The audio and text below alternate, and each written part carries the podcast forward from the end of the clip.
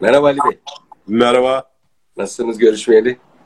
Valla iyiyim. Yani ben iyiyim de şey e, biraz grip e, Geçmiş olsun. durumu var. Fakat şey değil, Covid değil yani normal bu sefer. Yani eski hayvan yani bu. Programı geçen hafta yapacaktık. Geçen hafta ben öyle bir durumdaydım. Yapamadık. Bu hafta da Evet, siz evet. ama siz benden daha dirayetli çıktınız maşallah. Yani yine de Yani- programı. Programın üzerinde bir şeyler dolaşıyor yani. bir Nazar aksi- değiyor acaba bize? Ne oluyor? Evet na- nazar değmiş olabilir. Başka programlar var. O, o programları yapanların e, ahı tutmuş olabilir. Yani rakip programlar var ya Evet. onların ahı tutmuş olabilir diye düşünüyorum. Ee, şeye baktık böyle bir arşivlere taradık böyle birlikte 98. resmi e, iki de arada yapmışız. E, biraz değişik şeyler konuşalım formatı değişmeden önce. Tam 100 bugün. Dalya diyoruz yani bugün. Ha süper. Ee, izleyicilerimize de şeyi hatırlattım. İsim önerilerini bekliyoruz. Bazı isim önerileri geldi. Ee, yeni isim öneriler olursa önümüzdeki haftadan itibaren artık programın adını da değiştirelim. Böyle karar. Değiştirmeye başlayacak. Evet. Yani, Değiştirme süreci başladı yani. yani tabii programa yenilikler getirmek gerekiyor. Önce isimden başlayalım dedik. Arkadaşlarımız tanıtımlar hazır yeni şeyin tanıtımlarını hazırladılar. Artık bir ismi karar vermemiz gerekiyor. Alternatifler var ama izleyicilerimizden daha güzel alternatifler olursa onu da ele almak istiyoruz. Çünkü biraz da iyi şeyler konuşalım diyoruz ama ekonomide özellikle ve jeostratejide iyi şeyler konuşamıyoruz. İzleyicilerimizden de gelen eleştiri bu yöndeydi. Dolayısıyla biraz iyi şeyler konuşalım ismini değiştirelim dedik programın. Ama formatımız aynı şekilde devam edecek. Biz her hafta sizle beraber Türkiye'deki, dünyadaki olayları ekonomi penceresinden, perspektifinden ve jeostratejik perspektiften ele alıyor olacağız yine. Ee, yaklaşık 3 haftadır birlikte değiliz. Ee, bayağı bir e, konu ve gündem birlikte aslında bu süreçte. Ee, sanayici olmanız vasfıyla ve İstanbul Sanayi Odası meclis üyesi olmanız hasebiyle size bir soru sormak istiyorum. Özellikle e, gündemden çok düştü konu ama e, Merkez Bankası Başkanı Sayın Kavcıoğlu İSO meclis toplantısına katıldı. Orada bir hararetli tartışmalar oldu. E, ben o konuyu birazcık hatırlatır gibi olacağım ama e, sanayicileri stok yapmakla e, yanlış anlaşıldım sonra dedi ama e, suçladı. Siz nasıl düşünüyorsunuz bu konuyu? Sonra top e, genel kurulunda da konuştu. Oraya da katıldı. İstişare kurulu toplantısına katıldı. Orada da benzer böyle e, şeyler, elektrikli havalar döndü. Bir sanayici perspektifinden nasıl ele alıyorsunuz? Siz stok mu yapıyorsunuz sanayiciler olarak? Evet yapıyoruz gerekirse. Stok yapıyoruz ama biz stok yapma e, yani burada biraz şey kaçmasın, yanlış anlaşılmasın. Yani stok yapacak yapma salaklığına sahip bir firma değiliz normal şartlarda. Yani çünkü stok yapmak salaklıktır. Yani kendi ürettiği mala spekülasyon yapan bir sanayici e, yani çok fazla da e, sanayinin içinde kalamaz yani bir süre sonra batar gider yani çünkü eskiden e, olabilirdi bunlar. Yani çünkü o zaman neydi? E, ithal ikamesi devri vardı. Kapalı ekonomi vardı. Karma ekonomik e, sistem vardı. E, o zaman tabii ki e, 1970'leri hatırlıyorum. O zamanlarda e, mesela ben 1980'de okulu bitirdiğim zaman e, gelip bir bakmıştım yani. Atölye vardı bizim o zaman. Yani toplam 13-14 kişi çalışıyordu. Toplam muhasebeci e, satış müdürü falan dahil yani. Bütün şirketin boyutu oydu. 12-13 kişi bekçi falan dahil yani buna. E, Sonra bak, baktım yani geldim. Hani muhasebeyi falan da e, incelemek zordu çünkü yani yüzde 60-70'i açıktandı yani böyle hani bir takım defterlerde işte muhasebecinin defteri. Kara muhasebe tutulan bir dönem yani. Ha, yani o muhasebecinin defterinden öbür e, işte e, imalatın başındaki ustanın defterinden işte ne malzeme girmiş onlar hani gelmiş indirilmiş kamyondan kaç ton falan onları falan alarak böyle topladım. 6 ay sürdü yani e, neyin girip neyin çıktığını bakmak. Ve sonunda gördüm ki yani biz aldığımız malzemeyi saç, boru, pro, profil gibi çelik malzemeyi e, eğer e, üretip makine yapıp satmayıp da tutmuş olsaydık daha fazla para kazanırmıştık yani. Çünkü malzeme o zaman e, devamlı fiyatları artıyor. Enflasyonist e, bir dönem. Ondan sonra dolayısıyla bunu e, Peder Bey'e bunu bir rapor halinde sunduğum zaman beni kovdu. Dedi ki yani sen ne demek istiyorsun? E dedim bir şey demek istemiyorum yani ben bu malın şey senenin başında sac almışım, boru almışım. Bunu tutsaydın e, 27 tane kazan yapmışsın sene içinde. 27 tane kazan yapacağına aynı malı satsaymışsın daha fazla para kazanacakmışsın yani dedim. Yani ben bir şey demedim yani burada. Bu girdilerde yanlış varsa söyle falan. Dedik sen dedi kapat mı demek istiyorsun atölyeyi? Ondan sonra ben de dedim yani bilmiyorum hani ne yapmak lazım? Üretmemek lazım. E, niye üreteyim? O zaman ben kendi sermayemle e, daima ham madde bulduğum yerden uygun fiyata ham madde peşin parayla alıp koyarım. Beklerim ondan sonra fiyatlar uygun olduğu zaman da uygun oldukça satarım yani. Uygun olmadığı zaman stok yapmaya devam ederim. Hı hı. Niye uğraşayım? Yani o zaman işçileri de çıkarırım zaten. Ee, bunun 8-10 tanesi üretimde çalışıyor. Onları da çıkartıp e, mis gibi şey olur yani. iş olurdu. Neyse şimdi onlar eski zamanlar. E, esas e, Peki ekonomi, şimdi niye stoklamak yani bugünkü, sanayici? Bugünkü anlamda dünya ekonomisinin bir parçası olan Türkiye'de stokçuluk yapmak enayiliktir. Yani bu 2-2-4. Ha yapılmıyor mu? Yapılıyor. Ee, e bu şey mi? E, e, kanunsuz bir şey mi? Hani ben anlamadım açıkçası yani. Merkez Bankası Başkanı dedi ki bizde listesi var falan filan. Ya neyin listesi kardeşim? Hani ne oldu? Stokçular stokçuluk yaptı. Ya yaptıysa kendi bileceği iş. Yani sen ne vay sen stok yapıyorsun diye şey yapamazsın. Hani adam kendisi ne bileyim makine imalatı yapıyorsa makinenin stokunu yapıyorsa yani bu adamın bir, ne kabahati var ki yani. Kendi enayiliğinden yapıyordur veya bir bildiği vardır yani. Neticede kendi sermayesinden o sorumludur. Sen karışamazsın ki onun sermayesi üzerinde nasıl tasarruf edeceğini, ne kadar stok yapacağını, kaça satacağını, e, ne kadar üreteceğini, ne kadar döviz hesabı olacağını karışamazsın sen. Yani sen sadece kendi e, e, e yetkin ve kendi sana verilen görev e, çerçevesi içerisinde görevini yapmakla ve hedeflerini tutturmakla sana verilen misyonu e, e, yerine Çok da bir maliyettir neticede. Bu maliyeti göze olursa demek ki sanayicinin de bir tedirgin olduğu ya da güvenmediği bir nokta var galiba değil mi yani? E tabii yani.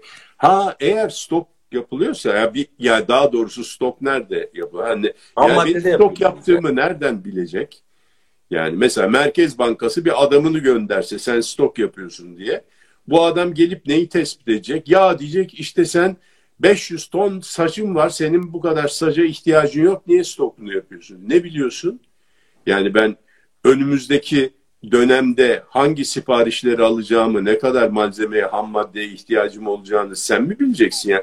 Eğer çok iyi biliyorsan seni zaten Merkez Bankası'ndan ben çok daha iki misli maaş verip seni alır oraya koyarım zaten. Çünkü bu işin yani e, milyon dolarlık sorunun cevabını sen biliyorsun demektir. Yani en büyük sorulardan bir tanesi ne kadar ham madde stoğu. Bunun için yazılmış bilgisayar programları var, ERP'ler var. Ondan sonra evet. e, şey e, SAP'ler var. E, bunlara milyonlarca dolar para veriyor insanlar yani. E, sen bunu daha iyi biliyorsan e, gel o zaman sana işte SAP'ye falan şey vermeyelim yani kaça satacağımı sen mi bileceksin yani? Vay sen işte kara borsacılık gibi. Yok ya. Yani ben enayi miyim kara borsacılık yapacak? Yani ya satamazsam. Niye paramı bağlayayım yani? He? Niye paramı bağlayayım? Evet yani. Yani kara borsacılık, stokçuluk falan bunlar eskide kalmış hadiseler. Yani bundan 40 sene önce bunlar bir anlam ifade ederdi yani bana. Ama şimdi hiçbir anlam ifade etmiyor. Böyle bakıyorum yani. Aa ne demek istiyor falan filan diye. Ha, şimdi işin esasına gelecek olursak esas yani zurnanın zırtladığı yer şu. Biz daha düçar olduğumuz hastalığın ne demek olduğunu, ne anlama geldiğini anlamamışız demek ki. Bunu ne sanayicimiz anlamış, kusura bakmayın yani, yani sadece e, Merkez Bankası Başkanı'na veya hükümete demiyorum. Aynı zamanda sanayicimiz ve tüccarımız da pek anlamışa benzemiyor. Bir tek anlayan var, o da finans sektörü çok iyi anlamış bunu yani. Oradan %4 kar yapıyor adamlar yani. Ha, güzel. Oturmuşlar hiç sesleri bak çıkmıyor. Onlar şikayet ediyorlar mı? Hayır. Tıkır tıkır işlerini yapıyorlar. Bilanço bir bilanço aç, açılıyor. Gözlerimiz böyle fal taşı gibi açılıyor yani. Muazzam karlar her tarafından para fışkırıyor. E biz burada bunu zaten söylemedik mi bir senedir? Dedik ki biz dedik e, yani nereye yatıralım parayı işte dövize mi oraya mı buraya? Ben de dedim ki yani gidin hisse senedi alın bankaların hisselerini alın. E neden? E çünkü çok basit. Çünkü enflasyonist bir döneme giriyoruz. Daha da çıkacak. Enflasyon 80'leri geçecek. O zaman söyledik bir sene önce bunu. Hatırlıyorsan. Evet. Şeyde var, programda var YouTube'da. Aynen Şimdi, öyle. Dolayısıyla burada en iyi parayı kullanmasını en iyi bilen şirket bu iş için kurulmuş olan şirketler bankalardır değil mi? O zaman Kesinlikle. bankanın kendisini satın alacağım. Bankanın şeyine gidip de e, oraya paramı yatırmak değil. Banka bunlar çok iyi bilir. Enflasyonist ortamda para nasıl kullanılacağını en iyi onlar bilir. Dolayısıyla onların hisse senedini satın alayım, karına ortak olayım diye. Şimdi dolayısıyla bu anlaşılmamış kardeşim enflasyon. O zaman tekrar anlatmaya çalışalım. Yani şöyle söyleyelim. Piyasa mekanizması 40 sene önce benim hani keşke üretim yapmasaydık daha fazla para kazanırmışız dediğim dönemden sonra ne değişti Türkiye'de? Önce bir e, piyasa ekonomisi geldi Özal'la birlikte. Ve Doğru. direkt neoliberalizme giren bir piyasa ekonomisi geldi. Direkt yani kafadan neoliberalizmle girdik. Dünyaya entegre. Dünyada neoliberalizm başlarken 70'lerin sonu 80'lerin başında Reaganomics dedik Amerika'da Reagan'la başladı. Ondan sonra Chicago ekolünün hakim olduğu para politikaları işte e, Milton Friedman'ların falan fırtınalarının, S.T. Laffer curve'lerinin, Phillips curve'lerinin e, şey yaptığı e, e, akademiden piyasanın içine indiği zamanlarda e, biz geçtik ve artık bu efendim sen stok mu yapıyorsun yok efendim bilmem kara borsa vardı stok vardı yok döviz aldıydı falan filan bu hikayeler yani yani 40 sene geç kaldı kusura bakmayın. Şimdi nedir? Piyasa ekonomisi diye ne geçtik değil mi o zamandan beri? Evet. Piyasa ekonomisi yani piyasa nedir? Piyasa fiyatların serbest oluştuğu yerdir. Ve piyasa nedir? Piyasa iş dünyasının ahlakıdır. Piyasa iş dünyasının adaletidir. Yani ahlak ve adaletin tecelli ettiği yerdir piyasa.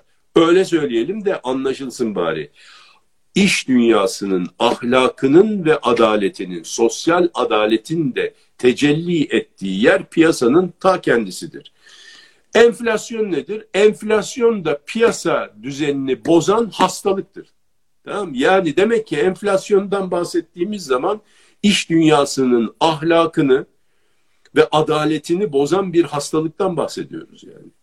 Dolayısıyla bunu bu şekilde kavramazsak o zaman böyle hareket ederiz. Yani enflasyona karşı bir şey yapmıyoruz ve yapmamayı da bilakis yani bu enflasyondan nasıl yaparız da biz para kazanırız, e, şey menfaat devşiririz diye herkes buna bakıyor.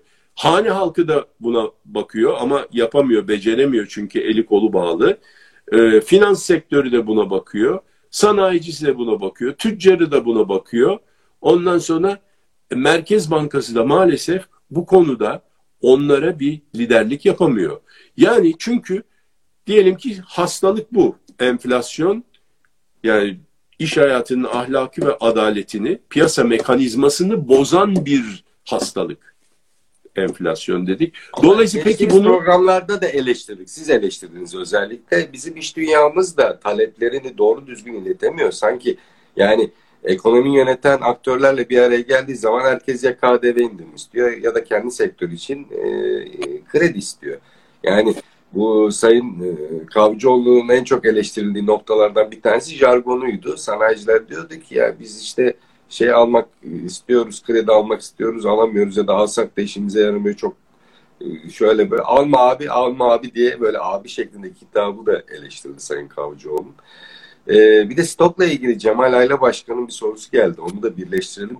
Söylediğiniz konuyla çok yakından alakalı. Ee, diyor ki Sayın Cemal Ayla e, size bir yorum iletmiş hepimize. Ee, Sayın diyor Nebati Bakan'ın konfeksiyon şirketinde kumaş tedariki nasıl yapıyor? Bu e, ithal ettikleri kumaşları hangi partilerde ithal ediyor ve satın alıyor? Bu örnek üzerinden diyor bize açıklarlarsa diyor biz de daha iyi anlarız diyor stok konusunu. Çok doğru. Benim de söylemek istediğim aynen o. Yani bir sermaye benim kardeşim bu şirket batarsa benim şirketim batacak. Yani o zaman buyur sen yap al anahtarları ne kadar stok yapacağıma sen karar ver kaça satacağıma sen karar ver ondan sonra e, ne kadar döviz hesabım döviz pozisyonu bugün Türkiye'deki sanayi şirketlerinin en önemli yönetim kriterlerinden evet. bir tanesidir. Yani ne kadar çünkü ben ihracatçıyım veyahut da ithalatçıyım hiç fark etmez ama mutlaka döviz cinsinden bir takım maliyetlerim ve döviz cinsinden bir takım gelirlerim var. Dolayısıyla benim döviz pozisyonumu doğru bir şekilde ayarlamam benim için hayati bir meseledir. Yani ben eğer dövizle borçlanıp gelirim Türk lirasıysa yandı gülüm keten elva yani. Dolayısıyla bu e, her zaman da denk değildir. Denk olmadığı zaman bunu denkleştirmek için neyle oynarsın? Döviz pozisyonunu oynarsın. Dolayısıyla yani bunların hiçbirisi yani bu benim neden bahsettiğimi bütün sanayiciler, tüccarlar falan filan biliyor. Şimdi dolayısıyla e bunu şey de biliyor yani Merkez Bankası da biliyor, bankalar da hele bankalar çok iyi biliyorlar.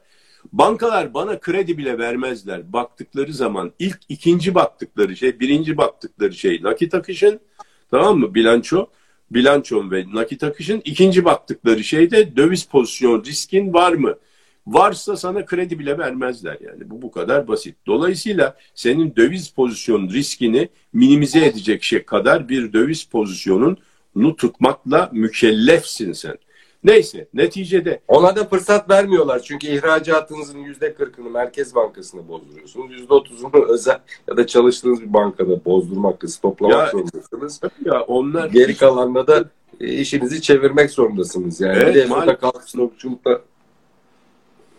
E, peki bir şey soracağım burada. Yani e, bir hastalık olduğunu ve teşhisin doğru konulamadığını söylediniz. Şimdi hastalık örneği üzerinden gidersek sanayici diyor ki birisi benim diyor sırtım ağrıyor. Birisi diyor alerji oldum. Birisi diyor tansiyonum yükseliyor. Diğer diyor ödem var bende. Sanki semptomlara göre e, ekonomi yönetimi de e, tedavi uygulamaya çalışıyor. Aslında hastalık farklı. Bravo. Ama teşhis dedin yani. Teşhisi yanlış yapıyor değil. Teşhis doğru. Yani hükümet de teşhisi doğru koydu. Dedi ki cari açık olduğu sürece dedi bu işler devam eder. Bu döngü devam eder. Ee, bazı istikrarlı dönemlerimiz olabilir. Yani enflasyonumuz düşük seyretebilir. Dikkat ederseniz hiçbir zaman 8'in altına inmiyor. Ee, fakat er veyahut da geç bu cari açık olduğu sürece e, bu nüksedecektir. Kronik hale gelmiş yani hastalık, bahsettiğin hastalık akut bir durumu var şu anda ama kronik bu aslında yani. Bizde genetik genetiğimizde falan genetiğimizde yok aslında da yani bu böyle artık alışkanlık olmuş. Vücut buna şey yapmış. e, e, sürekli bir şekilde tekrarlayan bir hale gelmiş. Şimdi bu arada bu... Bir, sözünüzü keseyim çünkü soru geldi. E, gazeteci Mehmet Can'ın tatlı katıldı yayınımız o da izliyor. Sormuş e, top başkanının bankalara kredilerle ilgili yaptığı sistemi haklı buluyor musunuz diye sormuş size. Ya şimdi Sayın Rıfat Hisarcıklıoğlu e, bir taraftan sanayi, 12 kat büyüme varmış. E, sanayi şeyin e, tüccarın e, nabzını çok iyi tutar ve onların tercümanı olup konuşur. Şimdi benim söylemek istediğim şey şu. E, senin de dediğin gibi bir hasta var. Hasta yatağında yatıyor. E, bunun bir zatürre olmuş bu adam. Enfeksiyonu var. Yani ciğerleri enfekte. Covid olmuş. Mesela senin dediğin şeyden alalım. Bir taraftan da kaşıntısı var. Yani işte bir onun tezare enflasyon coşmuş falan. Enflamasyonun şeysi e, neticesi işte bir tarafında alerji oluyor, kaşıntı. Sonra şeylerinde eklemlerinde ödemler oluşuyor falan. O da enflamasyondan. Bak şimdi enflamasyon diyoruz. Enflasyon da enflamasyon burada tıpta de gayet güzel oturuyor değil mi? Yani buradaki enflamasyon ve enfeksiyon çok güzel de enflasyona eşdeğer. Bu hastalık yani. Evet. Şimdi bu hastalığı tedavi etmek varken bir taraftan diyor ki cilt cildiyeci geliyor, cildine merhem sürdürüyor kaşıntısını geçirsin diye. Ondan sonra öbür taraftan krem veriyorlar, şeylerini ovuyorlar, e, e, e, eklemlerini ovuyorlar, ödem yaptı diye. Başı ağrıyor, başın ağrısına aspirin veriyorlar falan filan. Ondan sonra e, her tarafını ayrı tedavi etme. Ya buna e, tıpta şey diyorlar, doktor arkadaşlarım var oradan biliyorum. Semptomatik tedavi diyorlar. Yani semptomları gidermeye çalışıyorlar. Hastalığı tedavi etmeye değil. Yani. Hastalık ve enflasyon. Hastalık, hastalık enfeksiyon, enflamasyon, e, enf, enflasyon yani. Enflamasyon, enflasyon. Yani tıptaki enflamasyon, buradaki enflasyon ateşle bu şey yapar. Ateşi düşürmek için parol veriyor adam. Yahu ateşi düşürmek için parol vermeyeceksin. Antibiyotiği dayayacaksın yani hangisi uygunsa. Spesifik antibiyotik vereceksin. O iş o işi çözecek tam oraya uygun antibiyotiği vereceksin. Dolayısıyla sen bu esas hastalığı tedavi edeceksin ki o e, semptomların hepsi zaman içerisinde e, geçecek ve en sonunda sen kalkıp koşmaya başlayacaksın. Şimdi burada e, ne dedik? Piyasanın, iş hayatının ahlakı ve adaletini bozan bir hastalıkla karşı karşıyayız. Burada toplantı yapıyoruz ve hiç kimse esas hastalıkla uğraşmıyor. Yani oradaki arkadaşlarımız, sanayicilerimiz şunu net bir şekilde söyleyemiyorlar. Aslında hepsi de biliyorlar ama maalesef bu bu netlikte orada konuşulmamış. Çünkü onlar da çekiniyorlar falan filan. Hani çünkü finans sistemi karşılarında yani Merkez Bankası Başkanı dediği zaman o yani bütün şeylere ha, finans dünyasında harba darba karar veren falan merci bütün bankaların başkanı gibi görünüyor. Öyle bir şey yok aslında. Evet bankaları denetleyen falan ve bankalarınla ilgili regülasyonları falan filan da hakim ama yani öyle olmaması lazım. En azından sizi oraya topluyorlarsa hakikaten böyle samimiyetle problemlerin gerçek problemleri şu bunlar her hafta toplanmıyor yani. Ee, yani bir araya geldiğinize göre eteğinizde ne varsa dökeceksin kardeşim. Bravo. Orada dökeceğin şey de esas hastalığa müteallik bir şeyler söyleyeceksin. Ya o kaşıntım var diyecek, o ateşim var diyecek. Yani o bize KDV indir demeyeceksin ya da e, bize ya KDV, o tedarik sorunlarım var. O çelikçiler gelir koruma yeteri kadar korunmuyorum. yani bunlar bunun için mi oldu enflasyon? Yani o diyecek ki KDV'm yüksek benim KDV'mi düşürün. Yok ihracatta tırlarım sorun ya kardeşim bunlar her zaman vardı. Ama şu anda hayati bir sorun. Sizin ahlakınız ve memleketin adalet e, şeysi mekanizması e, şeyde tehlikede. Bozuluyor. Ya neden şimdi diyecekler ya ahlakla ne alakası var? Adalet hukuk sistemimiz var. Hayır. Adalet yani gelir dağılımını bozuyor. Yani enflasyon gelir dağılımını bozuyor mu? Bozuyor. İkincisi kara borsa yapılmasına sebebiyet veriyor mu? Veriyor. Ne, neden kara borsa yapıyorsun? Enflasyon olmasa kara borsa yapabilir misin? Enayi misin sen yani? Sen eğer piyasada yerleşik neden? Çünkü piyasada fiyat oluşmuyor. Piyasa hastalanmış. Enflasyon piyasayı hasta yap, etmiş tamam mı? Enflasyon piyasayı hasta etmiş. Doğru düz fiyat oluşmuyor. Fiyatı sen yapmaya kalkıyorsun tamam mı? Yani ama sen eğer malını enayi misin malını satamazsın yani o fiyatları yükseltirsen. Eğer ne zaman bütün bu hastalıklar, bütün bu sorunlar, kaşıntılar, ödemler, tansiyonlar, ateşler falan gider. Eğer sen hastalığın ina iyileşeceğine inandırırsa seni doktor, Hı. hepsi yavaş yavaş iyileşmeye başlar değil mi? İş dünyamız inanmıyor mu? İş dünyası inanmıyor. Yani bunu net olarak söyleyeyim sana. İnanmıyor iş dünyası.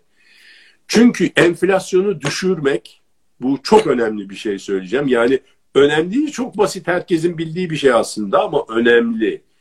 Enflasyonu Merkez Bankası Başkanı düşüremez. Cumhurbaşkanı da düşüremez. Hükümet de düşüremez.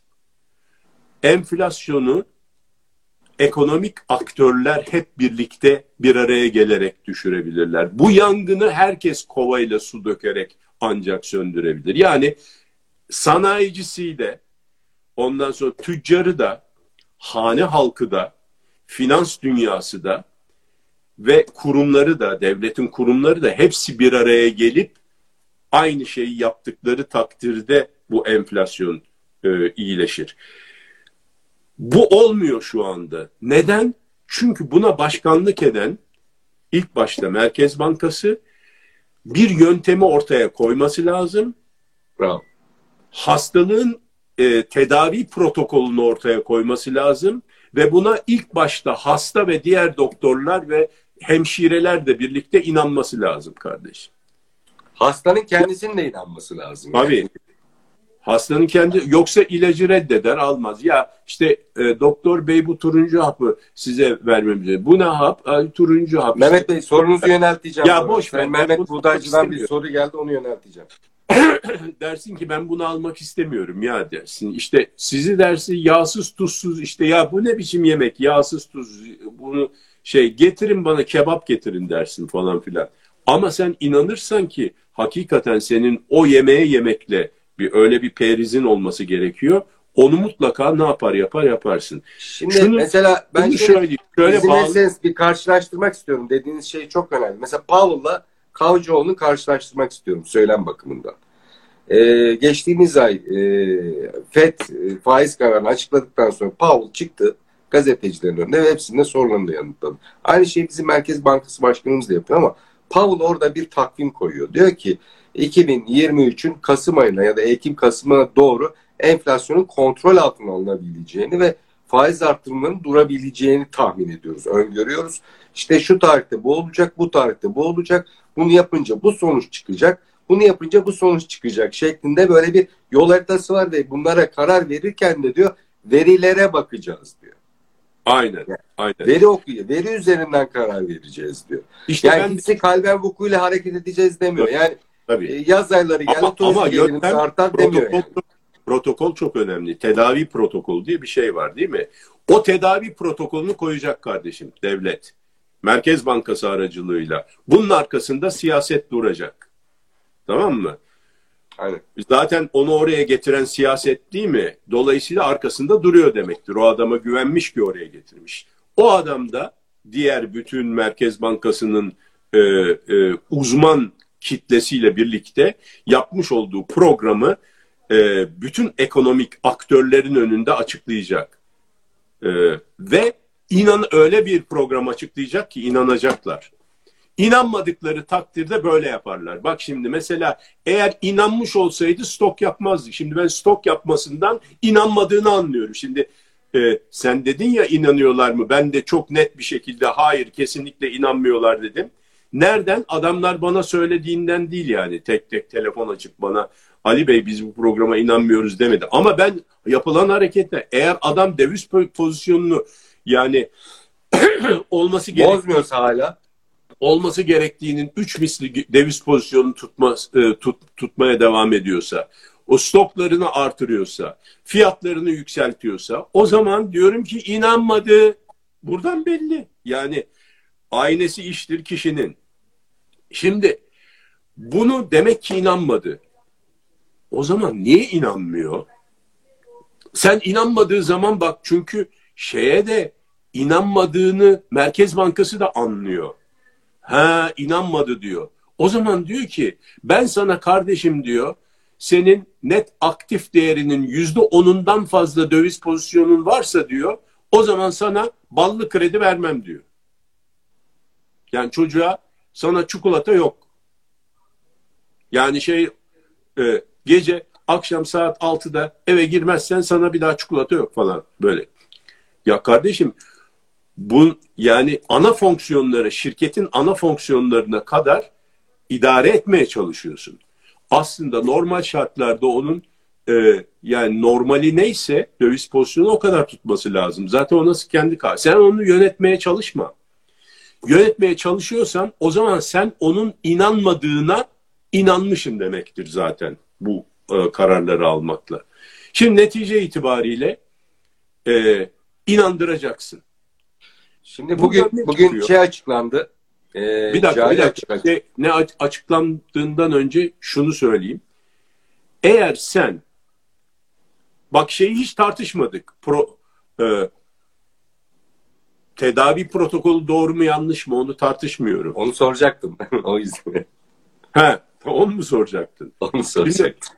He, bak şimdi eğer tedavi protokolü doğru olduğunu kabul edelim. Yani faiz düşük faizle enflasyonu düşürmenin bir yolu var, yöntemi var diyelim tamam mı? Bu son derece yüzde yüz doğru olsa bile eğer piyasa inanmıyorsa bu iş sökmez. Yani enflasyon düşmez. Teknik olarak bu doğru olsa bile e, uygulamada bunu yapmak mümkün değil. Çünkü ne dedik? Enflasyonu düşüren hane halkı, sanayi, ticaret, hizmet, finans sistemi ve bunlarla da sınırlı değil. Ve yurt dışındaki finans piyasaları ve yurt dışındaki bütün piyasalar dahil olmak üzere sana inanacak ki yanlış bir şey uygula ama herkesi inandır kardeşim. Yanlış bir şey uygula herkes inansın bu enflasyon düşer. Hiç kimse inanmıyor. Yani şimdi burada dışarıdaki finans sistemi, dünyanın finans sistemi inansaydı böyle olur muydu? Yani e, hala 700'lerde 900'lere vurdu geri geldi yani. E, yani hakikaten e, şey yüreğimiz ağzımıza geldi yani. Kimse bize para vermiyor. Ancak dost ya dost şeysiyle para kullanılır mı? Biz mesela ben e, e, şirket yönetiyorum. Yani şimdi şirketin nakde ihtiyacı olur zaman zaman. Nakit nakit idaresi açık verir veyahut da yatırımdasındır şeye ihtiyaç var. Ya amcaoğlundan e, komşudan falan filan isteyerek ben yapabilir miyim? Türkiye o kadar o boyutları aştı şu anda yani Türkiye e, 800 milyar dolarlık bir ekonomisi var yani böyle oradan buradan işte o ülkeden bu swap bu ülkeden bilmem ne isteyerek falan filan kendi e, nakit akışını nakit açığını e, dengeleyecek bir ülke olma sınırını çoktan geçti. Aynı şekilde... şöyle bir acı bir şey yaşadık geçen hafta. Akkuyu nükleer santralinin yapımı inşası için e, Rusya 25 milyar dolar para gönderecekmiş söylentisi çıktı. Hani dolar düşer diye. Yani bunlara kadar bile şey olduk yani. Umutlandık. Şaka Tabii. Yani. Ama Niye böyle bu da ne denir biliyor musun? Taşıma suyla değirmen döndürme denir. Yani ya o, o para da burada kalmayacak. O para nereye gidecek? Yurt dışındaki yine ithalata gidecek. O santralin yapılması için Fransa'dan bilmem ne, Almanya'dan bilmem Japonya'da şunu alacaklar. Gene o, o da yani cari açığı pompalayacak bir döviz girdisi olacak yani Türkiye. Yani onun da faydası var. Cari açı pompalayacak diye o Türkiye e, şeyinde bozuluyor. Onun bir kısmı Türkiye'den malzeme alıyor. Bir kısmının tabii faydası var. Dediğin Yani bir çoğunluğu yine yurt dışına gidecek orası doğru ama şimdi önemli olan şey şu. E, yani Türkiye öyle sağdan soldan rica ile minnetle veyahut da politik bir takım e, e, e, alderlerle alacağı parayla dönecek bir ülke olma boyutunu çoktan geçti. Nicelik olarak bu mümkün değil artık. Ee, yani sen bugün e, e, ufak bir ülkeyi yani Yunanistan'ı bile yani 200 küsür milyar dolar e, yanılmıyorsam şeyse var gayri safi var. Bugün yani 30-40 milyar dolar verdiğin zaman abad oluyor. Yani diyor şey böyle e, dönüp e, Avrupa topluluğu e, onu hani bir birkaç yani böyle fındık fıstık attığı zaman kendi bütçesine göre Yunanistan kurtuluyorlar. Yani, ama bilanço olarak baktığın zaman yani yani dönüp bakılacak kesinlikle ve kesinlikle bir şey kredi verilecek bir bilançosu yok yani e, bizimkinin yanında e, şeyin. Ama biz böyle yapamayız. Biz mutlaka ve mutlaka dünya finans sisteminin inandıracak bir takım şeyler ortaya koymamız lazım. Bir şekilde onları inandırmamız lazım. E ben kendi kendime yeterim Türkiye'm falan filan. Bunlar Onu soracak. Biz kendi kendimize yetemez miyiz? Ha, yani yok öyle bir şey finansta. Ya öyle bakın bir şey. mesela son Herkesin... televizyonlarda şey var e, Abdülhamit e, sondaj gemisi Antalya'dan yola çıktı. İşte Türkiye'nin ihtiyacı olan doğalgazın %10'unu bir yerden çıkartacak bir şey. Zaten Karadeniz'de de buldular. Oradan da bir %10, %20'lik doğalgaz ihtiyacımızı karşılayacağımız kaynaklar bulmuş. Bu bizim cari açımızı kapatır mı? Ki cari açık veriler açıklandı bugün. 3.7 e, milyar dolarmış galiba Haziran ayında. E, bu da yıllık 41 küsür e, milyar dolarlık bir cari açıktan söz ediyoruz. Siz e, programı yaptığımız e, iki yıldır aynı şeyleri söylüyorsunuz aslında. Yapısal tedbirler, yapısal tedbirler. Bu da cari açığın kapatılması için yapısal tedbirler ki cari açığı kapatırsak enflasyon belasından da aslında kurtulacağız. İsterseniz bir o konuya da girelim. Geçtiğimiz günlerde e, bir radyonun canlı yayınına da katıldınız. Orada da özellikle onu sordular. Yani e, o konudaki çözüm önerilerinizi bir de o, o konuya girelim mi? Yani çünkü o yapısal tedbirler uygulanmadan aslında biz e, inandırabileceğimiz hale gelemeyeceğiz.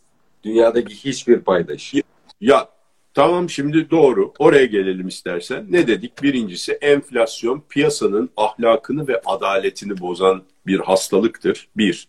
Evet. Bunun tedavi edilmesi için bir, önce hastalığın olduğuna inanmamız lazım. İki, hastalığa herkesi inandırmamız lazım. Üç, tedavi protokolünü ortaya koyup herkesi inandırmamız lazım bu tedavi protokolü. Tedavi protokolünde merhaleler de olacak. Yani biraz önce Amerikan Merkez Bankası'ndan bahsettin. Diyor ki işte şu 2022 yılında şu olacak enflasyon hedef bu olacak 2023 yılı. Ya sen öyle bir hedef koyuyorsun ki 8 dedin ya daha 6 ay öncesine kadar e, e, yıl sonu enflasyonu. Şu anda 62 diyorsun ona da kimse inanmıyor. Yani dolayısıyla inandırıcı hedefler koyacaksın. Piyasaya bir defa protokoldan tedavi protokolünü piyasaya e, satacaksın yani inandıracaksın. Hedeflerin de o zaman yerine oturacak, inan, inandırıcı olacak. O zaman herkes zaten senin söylemene gerek kalmadan stoklarını likide eder. Senin söylemene gerek kalmadan Türk lirasına döner. Senin söylemene gerek kalmadan fiyatlarını aşağıya indirmeye başlar kara borsa mara borsa diye bir problemin gider. Ne sen soğan deposu basmak e, zorunda kalırsın. Ne liste tutup da stokları ne yap, stok yapanların peşinden e, e, planlamak zorunda kalırsın. Sen kendi işine bakarsın. Herkes de kendi işine bakar yani. Şimdi herkes gidiyor. Şimdi bu toplantılar son derece lüzumsuz. Yani hakikaten orada açık bir şekilde e, gerçek hastalığın masaya yatırılmadı. Ya efendim oradaki kaşıntıyla, buradaki ateşle, buradaki tansiyon tedavi. Sayın Mehmet Buğdaycı diyor ki hastalığı geçtik artık diyor. Bütün e, hasta komada. Yok e, Mehmet Bey e, e, yani çok iyi bilir. O da sanayici bu işlerin içerisinde. E, e, yani tabii ki o e, teşbihte de hata olmaz. Evet hasta komada gibi görünebilir ama biz çok komalardan canlanıp böyle e, çıktık koşmaya başladık. Ama her şeyin bir zamanı var. Yani do, pro, protokolda o da söylenecek. Denecek ki kardeşim sen iki ay sonra kaşıntıların geçer. Dört ay sonra ateşin düşer veyahut da iki hafta sonra ateşin düşer. Üç ay sonra kaşıntıların geçer. Beş ay sonra e, tansiyonun yoluna girer. Ondan sonra 6 ay sonra koşmaya başlarsın veya yürümeye başlarsın. Bir sene sonra koşmaya başlarsın. Türkiye'nin bünyesi çok kuvvetli bir hasta Türkiye. Yani böyle ufak tefek zatürreyle matürreyle ama yeter ki bunun teşhis konsun. Teşhis de kondu. Teşhis de şey cari açık dendi. Yani orada bir e, yapısal bir... Teşhisi e, doğru koydular. Yapısal bir hadise cari açık. Bu yani ama tamir edilemez, tedavi edilemez bir şey değil. Bak onun da tedavisi çok kolay yani Türkiye'nin işi çok kolay aslında. Burada inandırıcı bir protokol konulacak. İlk önce hasta stabil hale gelecek. Enflasyonu ateşi düşecek, enflasyonu düşecek. Çok basit bu. Yani çünkü piyasalar şuna inanmak istiyor. Kendi alıştığı şeye inanmak istiyor. Sen başka orada en eksantrik bir şeyler yapmaya çalıştığın zaman şüpheleniyor piyasa. Yani finansal piyasalar özellikle en korkak piyasalardır. Büyük para korkak olur. Yani sen hiç şu anda e, hala da piyasada şey var. Yani en güzel zamanları da kaçırdık bu arada. Faizin negatif olduğu zamanları kaçırdık yani. Orada da onu yapalım, bunu yapalım, şunu da şöyle tedavi edelim, böyle yatıralım, şöyle kaldıralım derken e, güzel zamanları da kaçırdık. Ama neyse hiçbir zaman çok geç değildir. Geç ama too late değil yani çok geç değil. Şimdi ne yapacağız? Bunu bir defa stabil hale gelir. Bütün inatları falan bırakalım. Piyasayla inatlaşmayalım. Piyasayla inatlaştık zaman biz başarısız oluruz. Dolayısıyla bunu bu şekilde protokolü koyalım. Piyasanın inanacağı bir şey koymak zorundayız yani. Çünkü bizim elimizde değil hadise. Bunu söylüyoruz yani. Bunu bak 10 kere söylüyorum. Çünkü buna e, bu esas hadise budur yani. Piyasayı inandırma hadisesidir. Ve enflasyonun da en büyük bela olduğunu tekrar tekrar e, beynimize işlememiz lazım. Bir numaralı sorundur. Yani gelir dağılımından bile daha önemli. Çünkü gelir, gelir dağılımını bizzatihi e, e, şey yapan, e, sebep olan şey enflasyon. Adaletsizliğe sebep olan şey enflasyon. Ahlaksızlığa, piyasa ahlaksızlığına sebep olan şey enflasyon. Dolayısıyla bunu birinciye şeye alacağız. Gelir daha vergi adaletini bozuyor. Ücret fiyat spirali oluşuyor. İkisi birbirini tırmandırıyor. Yani sayılmayacak faydalar var bu e, bu illeti bertaraf etmekte. Bunu bertaraf etmenin de yolu belli. Tamam bu bir. Bu yapılı piyasalar hasta stabil hale getirilince doktorlar böyle diyor. Hastayı önce stabil hale getireceksin. Ne yapacaksın? Ateşini düşüreceksin, e, tansiyon dengeleyeceksin falan filan. Ondan sonra yardımcı SRP, verebilecek hale gelecek. Evet, SRP'si e, düşecek. Yani enflamasyon, e, enfeksiyon seviyesi falan filan. Ondan sonra yapısal tedbirlere başlayacaksın. Workoutlar başlayacak işte. E, kuvvetlendirme idmanları bilmem ne ki rahat koşabilsin falan filan diye. O da nedir? Çok basit. Bizim yapısal sorunumuz ne? Ben söylüyorum yani şimdi. Cari açık. Cari açık. Ama cari açığı meydana getiren yapısal sorun ne? İhraç edilen yerli katma değeri azlığı. Katma değerimizin düşüklüğü. Yani ben hiç beni ilgilendirmiyor. 600 milyar dolarlık ihracat hedefim var. Hiç beni ilgilendirmiyor. Beni ilgilendiren şey ihraç edilen yerli katma değer hedefim nedir kardeşim? 250 milyar dolar e, bugün e, bu sene inşallah e, e, ihracatımızı hedefliyoruz. Bunun içerisinde yerli katma değerim benim ne kadar? 120 milyar dolar yerli katma değerim var. İhraç ettiğim, ihraç edilen yerli... Konmuş bir hedef yok. Yani siz ör örnek olarak söylüyorsunuz. Keşke öyle, olsa. Öyle bir konmuş hedef yok. Çok doğru. Yanlış yönlendirmeyin. Hiç duydunuz mu kimseden? İhracatçılar Birliği Başkanı çıkıp bu sene ihraç edilen yerli katma değerimiz şu kadar olacak diye. Hayır. Peki bizi cari açıktan çıkaracak olan şey nedir? İhracat mıdır? Hayır. Nedir? Yerli katma değer. İhraç edilen yerli katma değerdir kardeşim. Yani Karadeniz'de vurduğun gaz da değil, öbür tarafta gönderdiğin Abdülhak Hamit'in bulacağı şeyler de değil. Onlar gelora dedikleri. Bu piyasa ağzı şeyde. E, yani şey e, çok kapalı çarşıdaki pastanı çile diyelim onlara yani. Ha, kapalı çarşıdaki e, finans piyasalarında buna gelora diyorlar yani. Futures market, forward rate'ler falan. Şimdi bunlar e,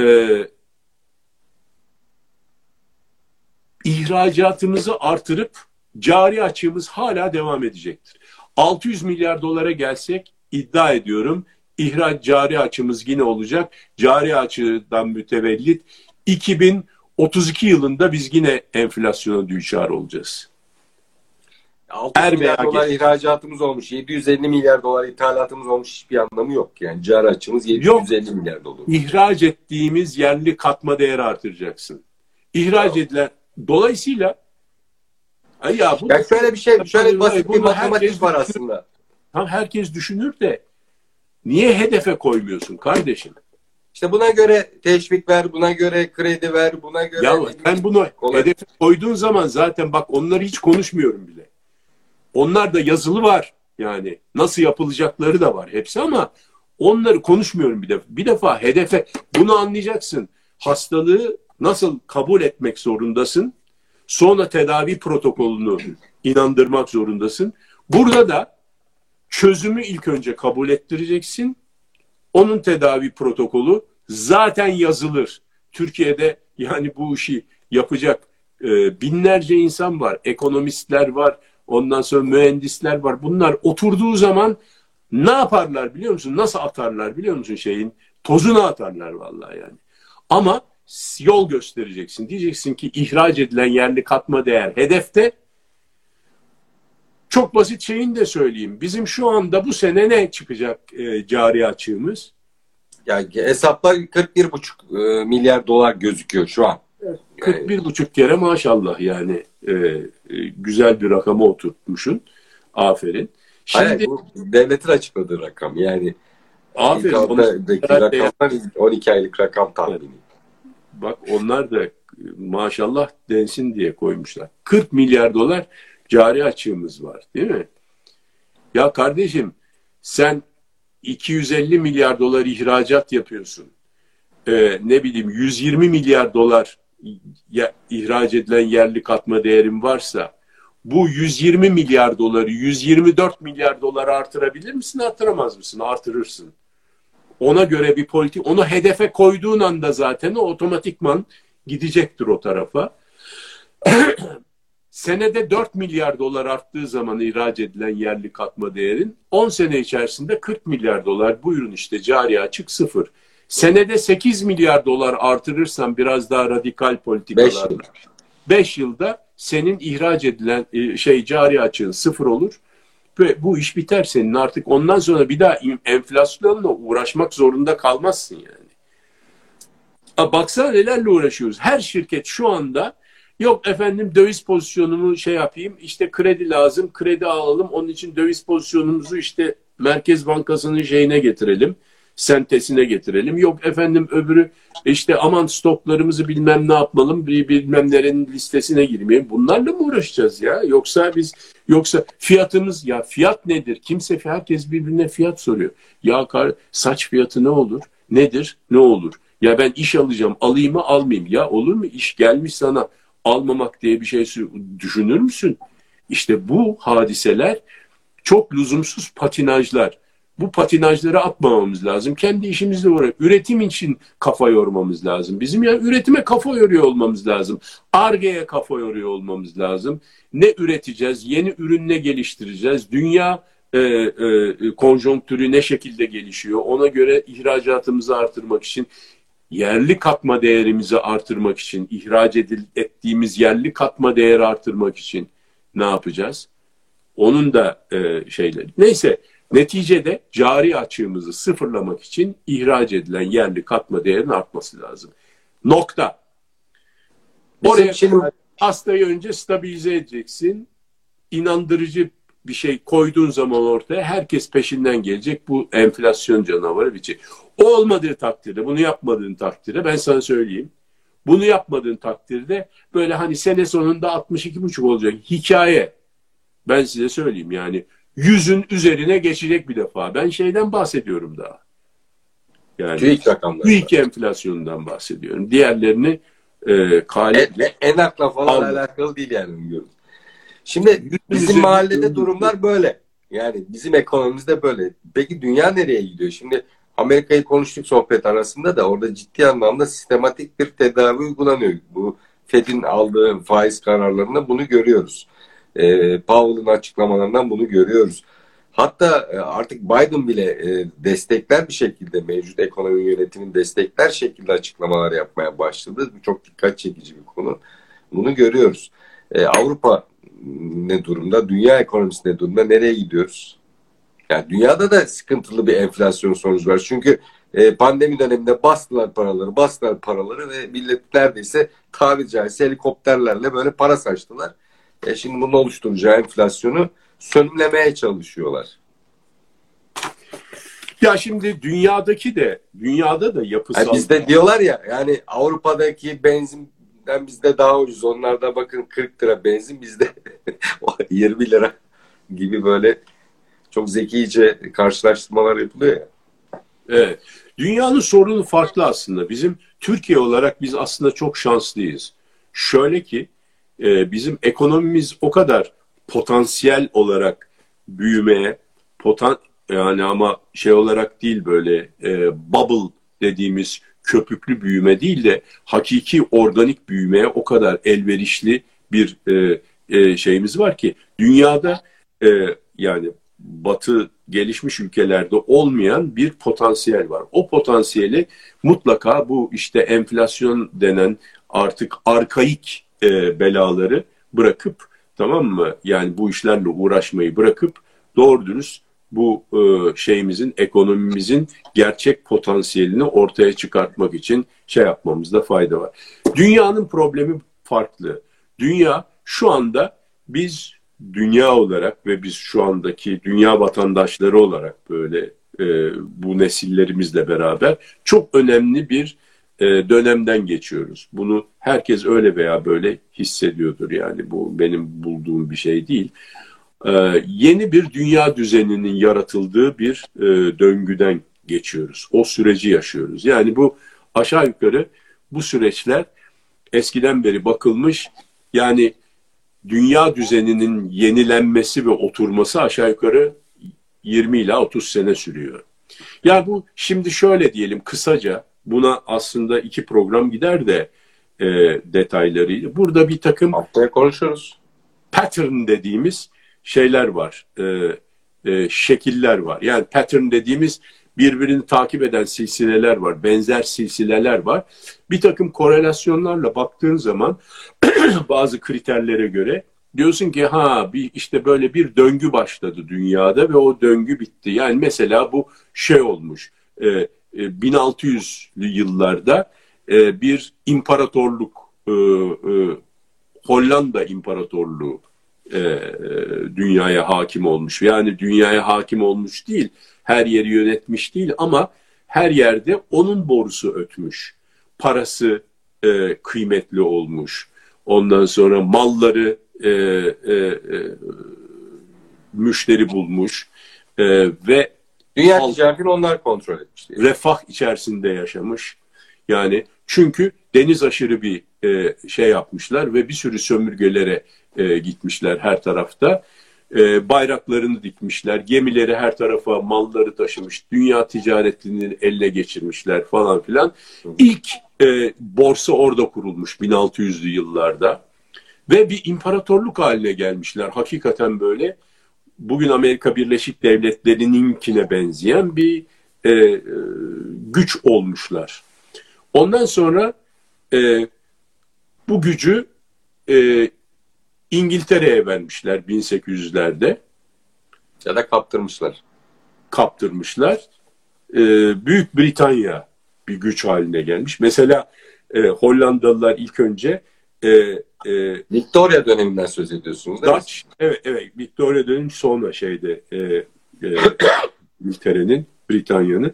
Bu Dutch East India Company dedikleri yani Hindistan'a kadar gidip Hindistan'da kurdukları şirketle Hindistan'ı yönetmeye başlamışlar. Sonra e, şeyin e, İngilizler biliyorsun e, India Company'yi kurdular. Orada onlar da aynı şekilde. Onlar da yani Hollandalılardan görmek suretiyle e, Kopyaladılar.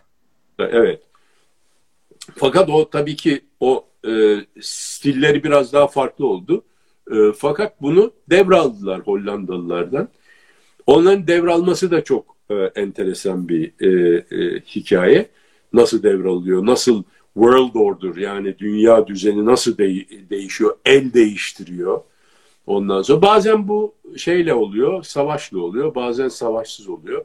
Ondan sonra İkinci Dünya Savaşı'nda mesela, İkinci, Birinci Dünya Savaşı'nda ilk darbeyi yedi İngiltere. İkinci Dünya Savaşı'nda da son darbeyi ve bitirici darbeyi yedi. Amerika İngiltere'den devraldı dünya düzenini. E, dolayısıyla yani bu üç tane imparatorluk. E, Hollanda İmparatorluğu, Büyük Britanya İmparatorluğu ve ondan sonra da e, Amerikanya İmparatorluğu olarak e, şu anda tezahür ediyor. Biz bunun e, şu anda aşağıya dönmüş olan, hepsi böyle bir yukarı çıkıyor aşağı iniyor ya, yani imparatorluk evet. büyüyor, gelişiyor, ondan sonra tekrar e, e, eğri aşağı iniyor. Biz de şimdi bu Amerikan İmparatorluğu'nun aşağı inmesinin sancılarını yaşıyoruz. Hangi hmm. imparatorluk yükseliyor? Çin İmparatorluğu yükseliyor şu anda. Ee, Çin yükseliyor, Amerika düşüyor. İkisinin pattern'ının yani ikisinin e, bu e, şeklin çizmiş olduğu şeklin değişmesi yani kesişmesi noktasına doğru hızla ilerlemekteyiz. Bakalım nasıl olacak? Hani bir zamanlar e, Erbakan'ın dediği gibi kanlı mı olacak, kansız mı olacak yoksa... Yani kanlı olduğunu sanki şeyden görüyoruz. Ukrayna'daki vekalet savaşındaki e, en son programlarda da konuştuk. Daha önce de siz uyarmışsınız, uyarmıştınız. Balkanlar tekrar karışacak dediniz. Bakın e, geçtiğimiz günlerde karıştı. E, 28 Ağustos'a ertelendi bir nevi kriz. Çünkü Biden e, Kosova'nın Cumhurbaşkanı'nı çağırdı. E, birazcık ertelenir gibi oldu oradaki Sırplarla Kosova'daki e, Kosovalıların arasındaki gerginlik. E, Balkanlar karıştı. E, Tayvan konusunda ikazlarınız oluyordu bir yıldır. Nitekim e, Tayvan etrafında gerçi şey bitirdi Çin e, tatbikatı bitirdi ama yani e, Amerikan Temsilciler Meclisi Başkanı'nın Tayvan'ı ziyareti e, o sırada ortamın gerginleşmesi de enteresandı. E, birazcık da kanlı oluyor galiba yani.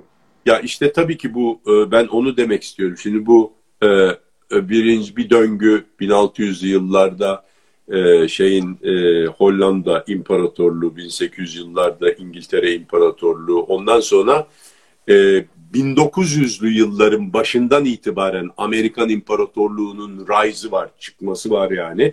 Mesela büyük e, e, beyaz filonun e, dünya denizlerine e, salması şeyi e, e, Amerika Birleşik Devletleri'nin o büyük bir gösteri Birinci Dünya Savaşı'ndan önce. Ondan sonra e, o e, dünyaya ben geliyorum yani yeni emperor, yeni imparator benim demek. Ondan sonra da işte İngiliz İmparatorluğu'nun düşmesi ve Amerikan İmparatorluğu'nun çıkmasıydı. Ondan sonra İkinci Dünya Savaşı'nda da tamamen tepelendi. Britanya, ondan sonra Amerika çıktı. Ondan sonra o gün bugündür de Amerikan İmparatorluğu çıktı. Belki e, 80'lerde 90'larda tepe noktasını şey yaptı. Ondan sonra aşağıya inmeye başladı. Şimdi buradaki aşağıya düşüşteyiz ya.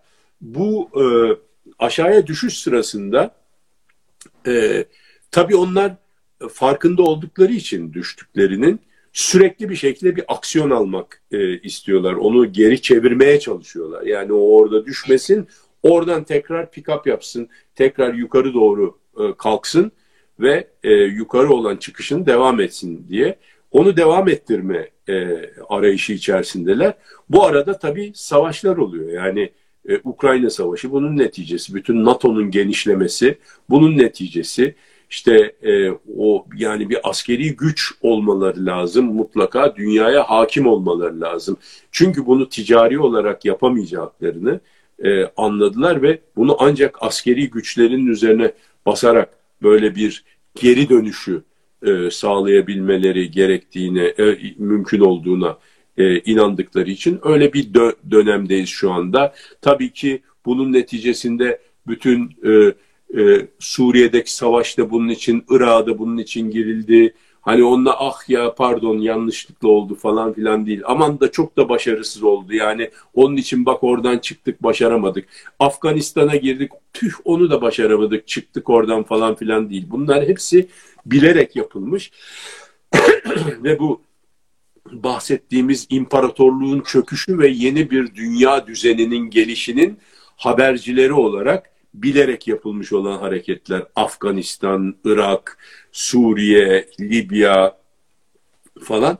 Ee, sonra Ukrayna ondan sonra Gürcistan ondan sonra gelecek olan Tayvan Balkanlardaki sıkıntı Pakistan'da çıkacak olan sıkıntılar, Myanmar'daki sıkıntılar falan Pakistan filan. konusunda hala ısrarlısınız. Yani Pakistan bölünecek değil mi? Geçen seneden beri söylüyorsunuz. Tabii, tabii yani Pakistan'da da mutlaka bu işin sancıları olacak. Ee, diyelim ve bitirelim istersen. Bir saati geçtik. Ee, hani zaten bir saatte anlatsak bu işleri e, halledemeyiz yani. Ee, yani parça parça alalım. Yani Türkiye'miz var e, güzel vatanımız e, muazzam. Bir taraftan WhatsApp'tan bir e, şey geldi az önce yorum geldi. Dedi ki e, yazmış izleyicimiz e, ismini vermiyor adımı söyleme demiş. Esat'ın baktığından daha çok Suriyeli'ye bakıyoruz. Onlar harcadığımız parayı harcamasak cari açık kapalır diye yazmış. Evet. Esat'tan daha çok Suriyeli'ye bakıyoruz demiş Türkiye'de. evet. E, daha ya onlar onu açmaya çalışacak, biz kapamaya çalışacağız ve mutlaka eğer biz kapamak yönünde adım atarsak Suriyelilerinkini de kapatırız, ondan sonra kendimizinkini de kapatırız. Ee, yani e, bu işlerin hepsi olur. Ama doğru protokolü inandırıcı bir şekilde koyup herkesi bu işe e, şey yapmak lazım. Yani herkesi bu işe e, inandır... Paydaş hale getirmek lazım. Paydaş hale getirmek, bravo doğru kelime. Paydaş hale getirmek, herkesi güvendirmek, kendine güven, bana güvenin, ben sizi alır götürürüm, doğru yere götüreceğim, merak etmeyin, senin istediğinde olacak, onun da olacak, hep birlikte olacağız diyerekten e, bu işi e, ama doğru e, ve rasyonel, yalnız Türkiye'de 3-5 kişiyi yani hani kandırıp da bilmem ne yaptırma değil. Ben kandırmaktan bahsetmiyorum. İnandırmak derken iyi anlamda inandırmak. Herkes inanması demek hazmederek o işe kendini vakfedebilecek e, e, şeyde olması, güçlü olması, güce gelmesi demek ve birlikteliğe inanması demek. E, o bunun içerisinde şey çok önemli dünya piyasalarını da buna inandırmak zorundasın. Yani yalnız yetmiyor kendin işte asgari ücreti bilmem yüzde elli zam yaptım. Olmaz yani. O bugün yüzde elli zam. entegreysen biz bize yeteriz dönemi yok. Yani Tabii. o başka. Üç ay sonra üç ay sonra yaptığın zam badem olur. Ee, doğru zaten. protokolü uygulamıyorsan o ilacı da anlatabiliyor muyum? Yani bünye ilaca alışıyor bazen. Hep aynı ilacı veriyorsun. Bu sefer o ağrı kesici etki etmemeye başlıyor yani. Aynen da, Daha güçlüsünü vermen lazım falan filan. Yani dolayısıyla e, öyle diyelim. E, çünkü bu dönemde bakın yeni bir dünya düzeninden bahsediyorsak madem o zaman bizim bu yeni dünya düzenine geçtiği bir dönemde dünyanın çok güçlü olmamız lazım yani. Ekonomik gücümüzü Aynen öyle. koymazsak bu değişen dünya düzeninde tepelenen ülkelerin arasında olabiliriz. Yani burada tepelenmeden ayakta kalırız. Biz bir super power değiliz. Yani hem askeri hem ekonomik gücümüz e, e, süper güç değil. Dolayısıyla biz burada defansif olmak zorundayız. Bölgesel olarak bir miktar kafa göstermemiz icap edebilir ama defansif olup e, güçlü olmamız lazım. E, bunun için de ekonomimizi göz bebeğimiz gibi bakmamız lazım.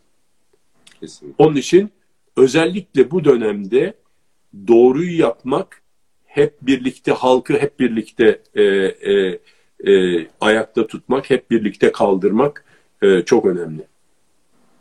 Peki. Ağzınıza sağlık. Haftaya görüşmek üzere o zaman. E, kaçıranlar programın tekrarını e, biraz da şeyler konuşalım. Facebook, YouTube ve LinkedIn sayfasından e, yarından itibaren izleyebilirler. E, ya da Spotify'dan dinleyebilirler. Ali Bey haftaya görüşmek üzere. Hoşçakalın. İyi akşamlar. Görüşmek üzere. Piyasa ahlaktır, adalettir.